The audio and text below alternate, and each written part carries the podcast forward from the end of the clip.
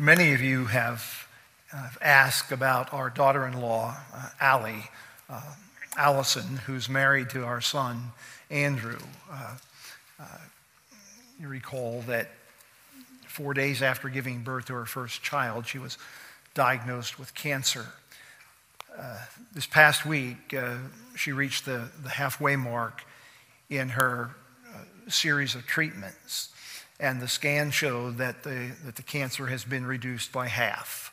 So we are very, very grateful for that and are trusting God that the, uh, the next series of treatments will uh, eradicate that and just take that out of her body. Uh, Pat and I were with the family uh, down in Maryland Friday and Saturday. and they're doing very well.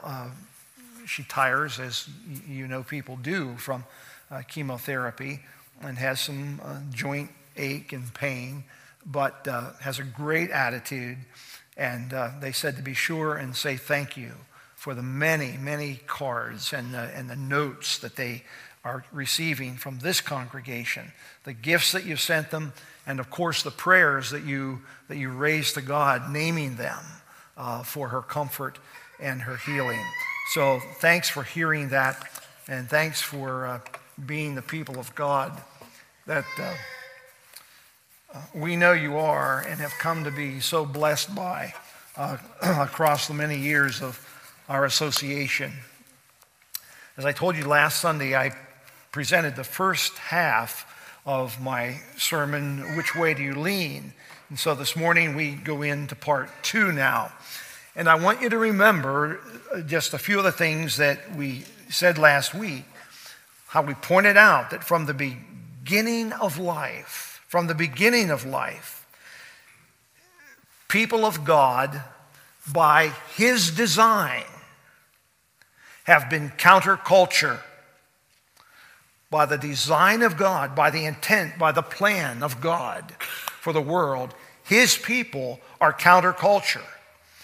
They are not designed, they are not created, they are not formed to to blend in. People of God do not want their goals and opinions and hopes and views to be those of the majority as represented by the world. God's people, as you are, Christians, are not to be encompassed by the world's philosophies. without the truth of God to influence our decision making, we're left to ourselves. And we follow world systems. And when we do that, we quickly go into moral depravity. And that's what we see happening all around us today. The Bible is God's word to us. The Bible is God's word to us, and through it, we learn how to protect ourselves from the attacks of Satan. Satan is the God of this age. Make no mistake about that. He is the God of this age, and his intent is to destroy God's creation. Satan wants God's glory and majesty. All the glory, all the honor, all the distinction that you give to God Almighty, Satan wants to own. He wants to possess that. He wants to, to have that. Satan has set his sights on you folks and me. He has set his sights on us. And here's why because we are the pinnacle of God's creation, we are the highest that God has made. Psalm 8 makes that very, very clear. We are made little lower than the angels, the Bible says. Satan wants to bring down the glorious creation of mankind. And so he has set his sights on you and me. He wants to ruin what is God's best, and that's you. That's us. Now you say, well, how do you know that? Well, that's not just an idea that I have. It's knowledge that I have from the Word of God. And uh, I want to show you where. And you ought to jot this down so that you know this. When people say, well, how can you make that statement that, uh, that there is a devil or that there is a Satan? All right, then you say, okay, come with me, get your Bible, or sh- let me show you in my Bible. We're going to go to Isaiah 14, and we're going to look at verses 13 and 14. But you said in your heart, I will ascend to heaven. I will raise my throne above the stars of God, and I will sit on the mount of the assembly in the recesses of the north. I will ascend above the heights of the clouds. I will make myself like the Most High. There it is Isaiah 14, 13, and 14. Christians live by inner response to God. They express their autonomy, that is their right to be self governing, by choosing the Word of God as the rule in their lives. Do you like to be told what to do? well, most of us think not. And yet, when we get to the really hard areas of life, the really tough decisions, we often say, What should I do? Help me think this through. Do you have any answers for me? I want to remind you of the command from Proverbs 3 uh, 5 and uh, 5 to 8 that we looked at last Lord's Day. Uh, here it is Trust in the Lord with all your heart. Do not lean on your own understanding. In all your ways, acknowledge him, and he will make your paths straight. Then look at the next verse. Do not be wise in your own eyes. Fear the Lord and turn from evil. It will be healing to your body and refreshment to your bones. Listen, whether it's the physical serpent tempting the woman in Eden, or a spiritual serpent slithering around us, we must protect ourselves against the seduction of evil. You know what God did to the serpent, don't you? God cursed the serpent. That you can read about in Genesis 3. He cursed the serpent. And you and I have to participate in that crushing of Satan by our relationship to God through Christ. That means, then, in order to be equipped to do that, to crush the evil one, we need to internalize the Word of God. The best weapon to defend against sin is to know the Word of God, not some fuzzy, warm feeling that you got somewhere along the line in a Sunday school class or a, or a Bible school, not a, not a passing devotional thought but an understanding of the Word of God. That's why Psalm 119, the 11th verse, has this powerful statement Your Word have I hidden in my heart, your Word have I treasured in my heart, that I may not sin against you. Where do you build the protection? Where do you put the walls? We hear a lot about walls these days, don't we? Here's the wall. Here's the real wall, folks. Your word I have treasured in my heart. that I may not sin against you. Now, I know I haven't read the announced scripture for this morning yet, so I'm going to do that right now. But I wanted you to hear those scriptures and be reminded of that truth before we read today's scriptures from the second letter of Paul to the Christians of Corinth, chapter 10, verses 3 to 6. Here we go. For though we walk in the flesh, we do not war according to the flesh. For the weapons of our warfare are not the flesh. The weapons of our warfare are not the flesh, but divinely powerful. Look at this for the destruction of fortresses. We are destroying speculations and every lofty thing raised up against the knowledge of God. And we are. Wonder if this is where they got that. We are taking every thought captive to the obedience of Christ. And we are ready to punish all disobedience whenever your obedience is complete.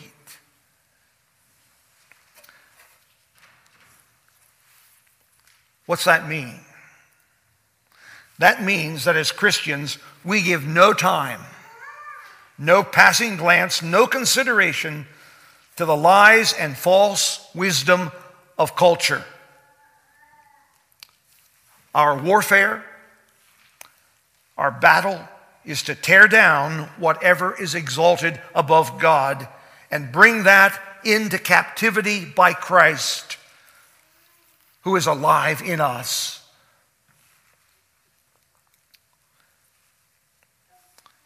You know, most problems,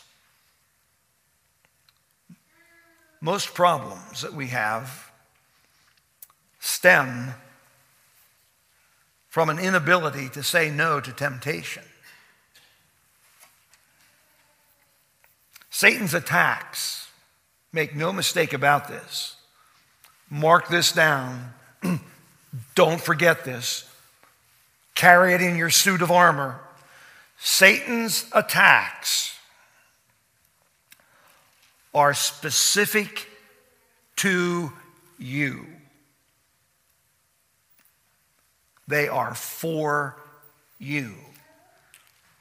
Satan is going to attack me differently than he attacks you. You know why? Because he knows my tendencies. He knows where I'm weak. Satan knows your tendencies. He knows what you're given to. He knows your secret thoughts, the things that you think no one else knows that are hidden in the deep, deep recesses of your being. He knows. Why do you think they keep coming up and you struggle with them? That's not God's will. God wouldn't do that to you, but Satan will. Satan will. That's why we're taking a look these two weeks at these critically important scriptures to strengthen us against his attack using our temptations. Satan's attack is direct and it is relentless. Don't you ever dare think he's backed away. That will not happen.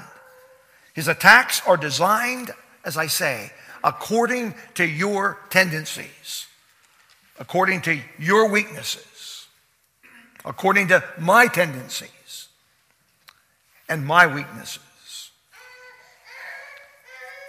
And so, our strategy against that evil one, must be to renew our minds according to the Word of God.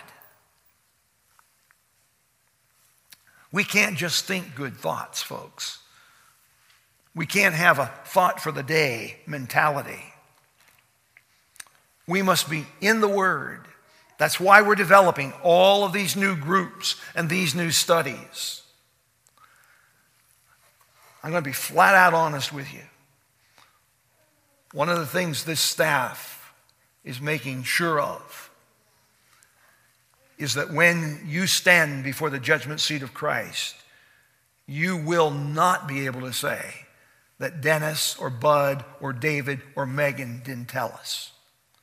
If it's your choice to not come and not learn and not know, that's on you. That's not on us. We are doing everything we can to help you understand God's Word, to make it a part of you, to renew your minds by this Word of God, and to equip you to deal with the temptations and the, and the destructive tend, uh, powers of Satan in your life. So, our strategy has got to be, and this is biblical. The, the Bible tells us to renew our minds by having the mind of Christ in us. We renew our minds by the Word of God, by the truth of God, then you see, we will be able to recognize lies that lead us into sin. And, and lies we all use to rationalize our own sin. And that we're going to have to deal with. And I have a theory that that's the reason a lot of people aren't deep into Bible study because they are afraid that the Bible is going to point out something to them about themselves that they already know but don't want to acknowledge.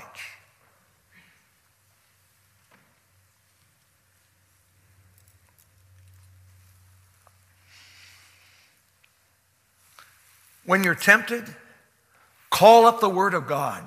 Quote the word of God to yourself against the temptation, against the evil that you're being drawn to. As a Christian woman, as a Christian man, crush the power of evil. Do not let it rob you of joy and peace. The truth of Scripture the truth of Scripture in you is your only sure defense against yielding to temptation and falling into sin and bearing a load of guilt.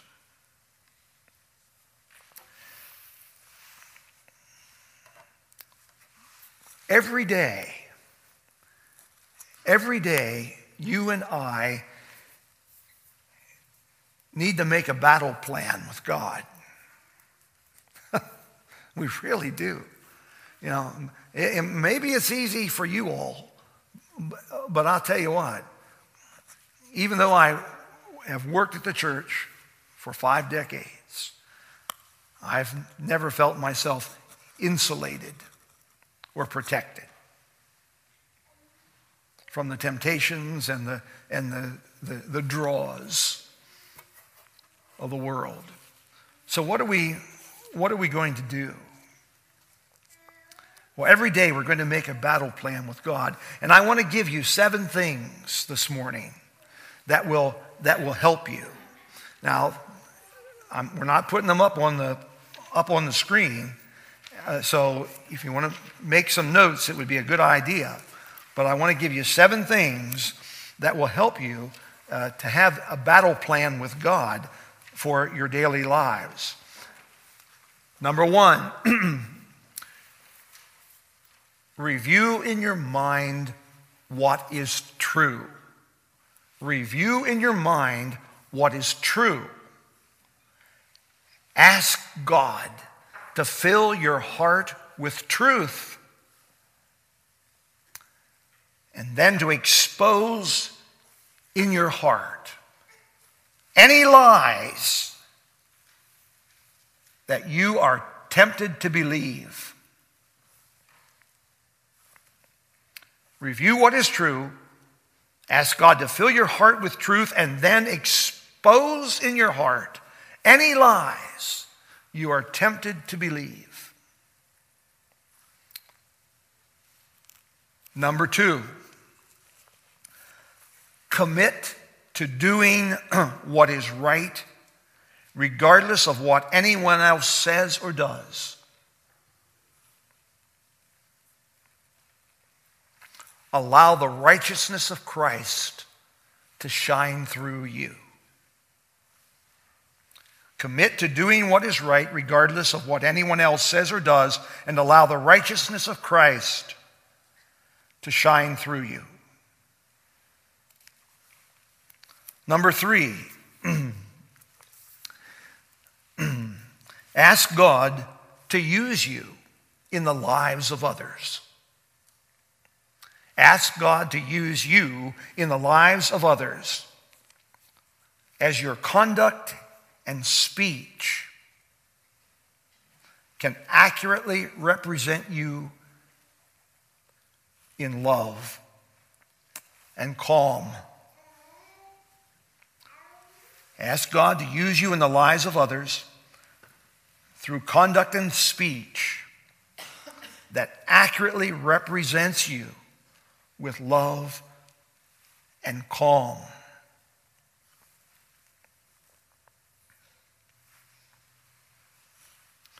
Number four, every day, at the beginning of the day, say to the Lord, My faith is in you, Lord. My faith is in you, Lord. Apart from you, I can do nothing. And then this. This is so important. Say, by faith in you, I claim victory over these temptations. And then you list your temptations. By faith in you, I claim victory over these temptations. And then you list the temptations that you have, and especially those that you may be anticipating that day. We all have an agenda.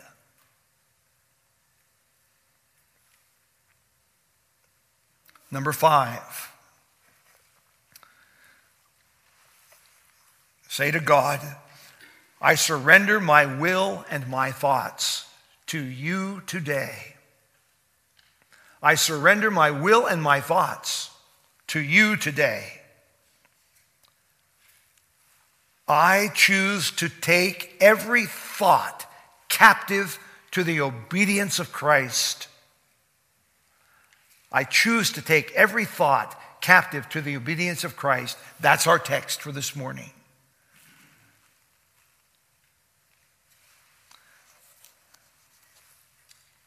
Number six, claim the promises of Scripture for you claim the promises of Scripture for you.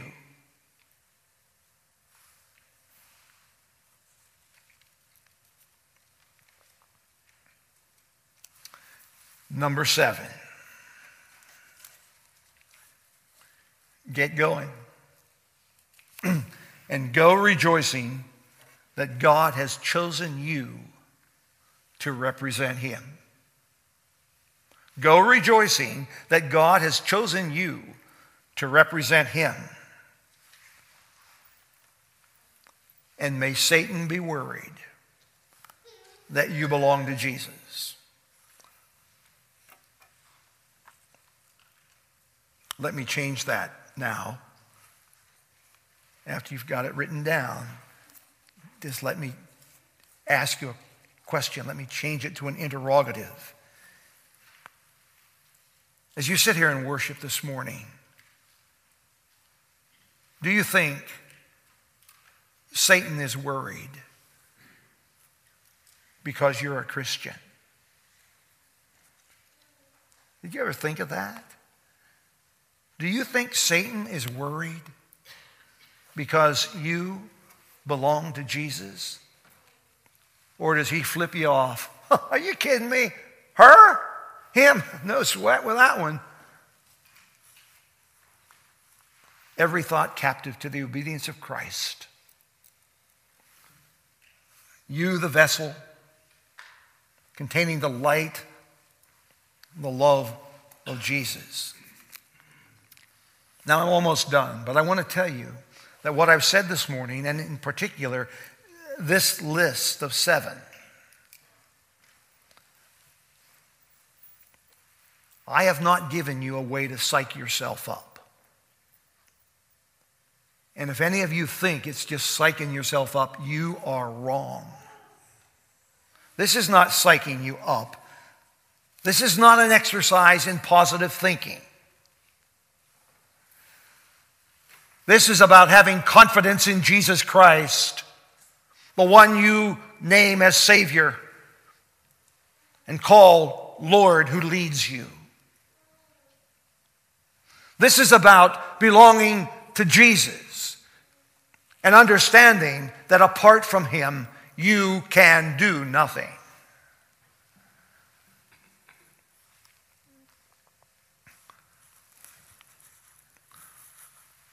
I think the, the, the, biggest concern and worry I have about the church today, ours here and all churches,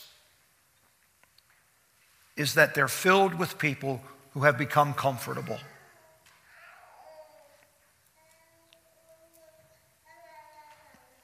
They're filled with people who have become comfortable. We have our religious routines, and we don't vary. This morning will be a great example. People, some of you have told me the temperature is going up, it's thawing. I can tell you right now that people who didn't come to this worship service because of weather, I will not have more than three of them at 1045. You know why? Because our routine says that we go at 9 on Sunday and we don't vary. We have money counters who won't attend worship when they're counting money. They won't come to the early service because that's not their service. So they just come and count money and then go home. That's comfort. That's comfort. And I know that some of you, even though David has made very appealing announcements the last last Sunday and today about exciting, wonderful new things. You've already written that off. You've already dismissed that because that will interfere with what you like to do. Well, if that's the case, understand. Understand that's your choice. And you can indeed make that choice. But none of your pastors are responsible for you not knowing the Word of God. Understand that too. Now, that's hard, but that's the way it is. We have been lulled to lethargy.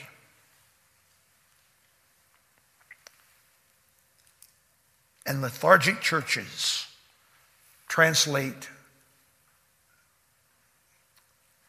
to a weak society. and a very vulnerable country.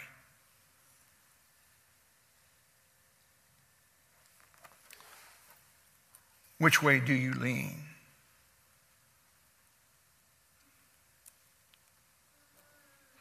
Let's pray.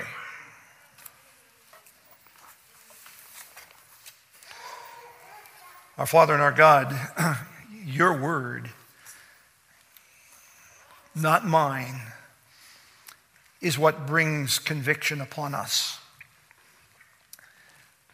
And I pray that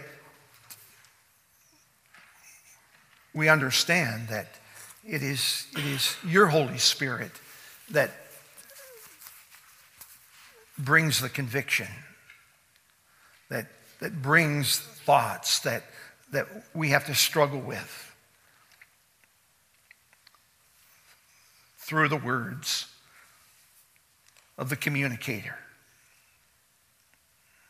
the pastor preacher. I thank you, Lord, for entrusting me with your word and each of the pastors on this staff.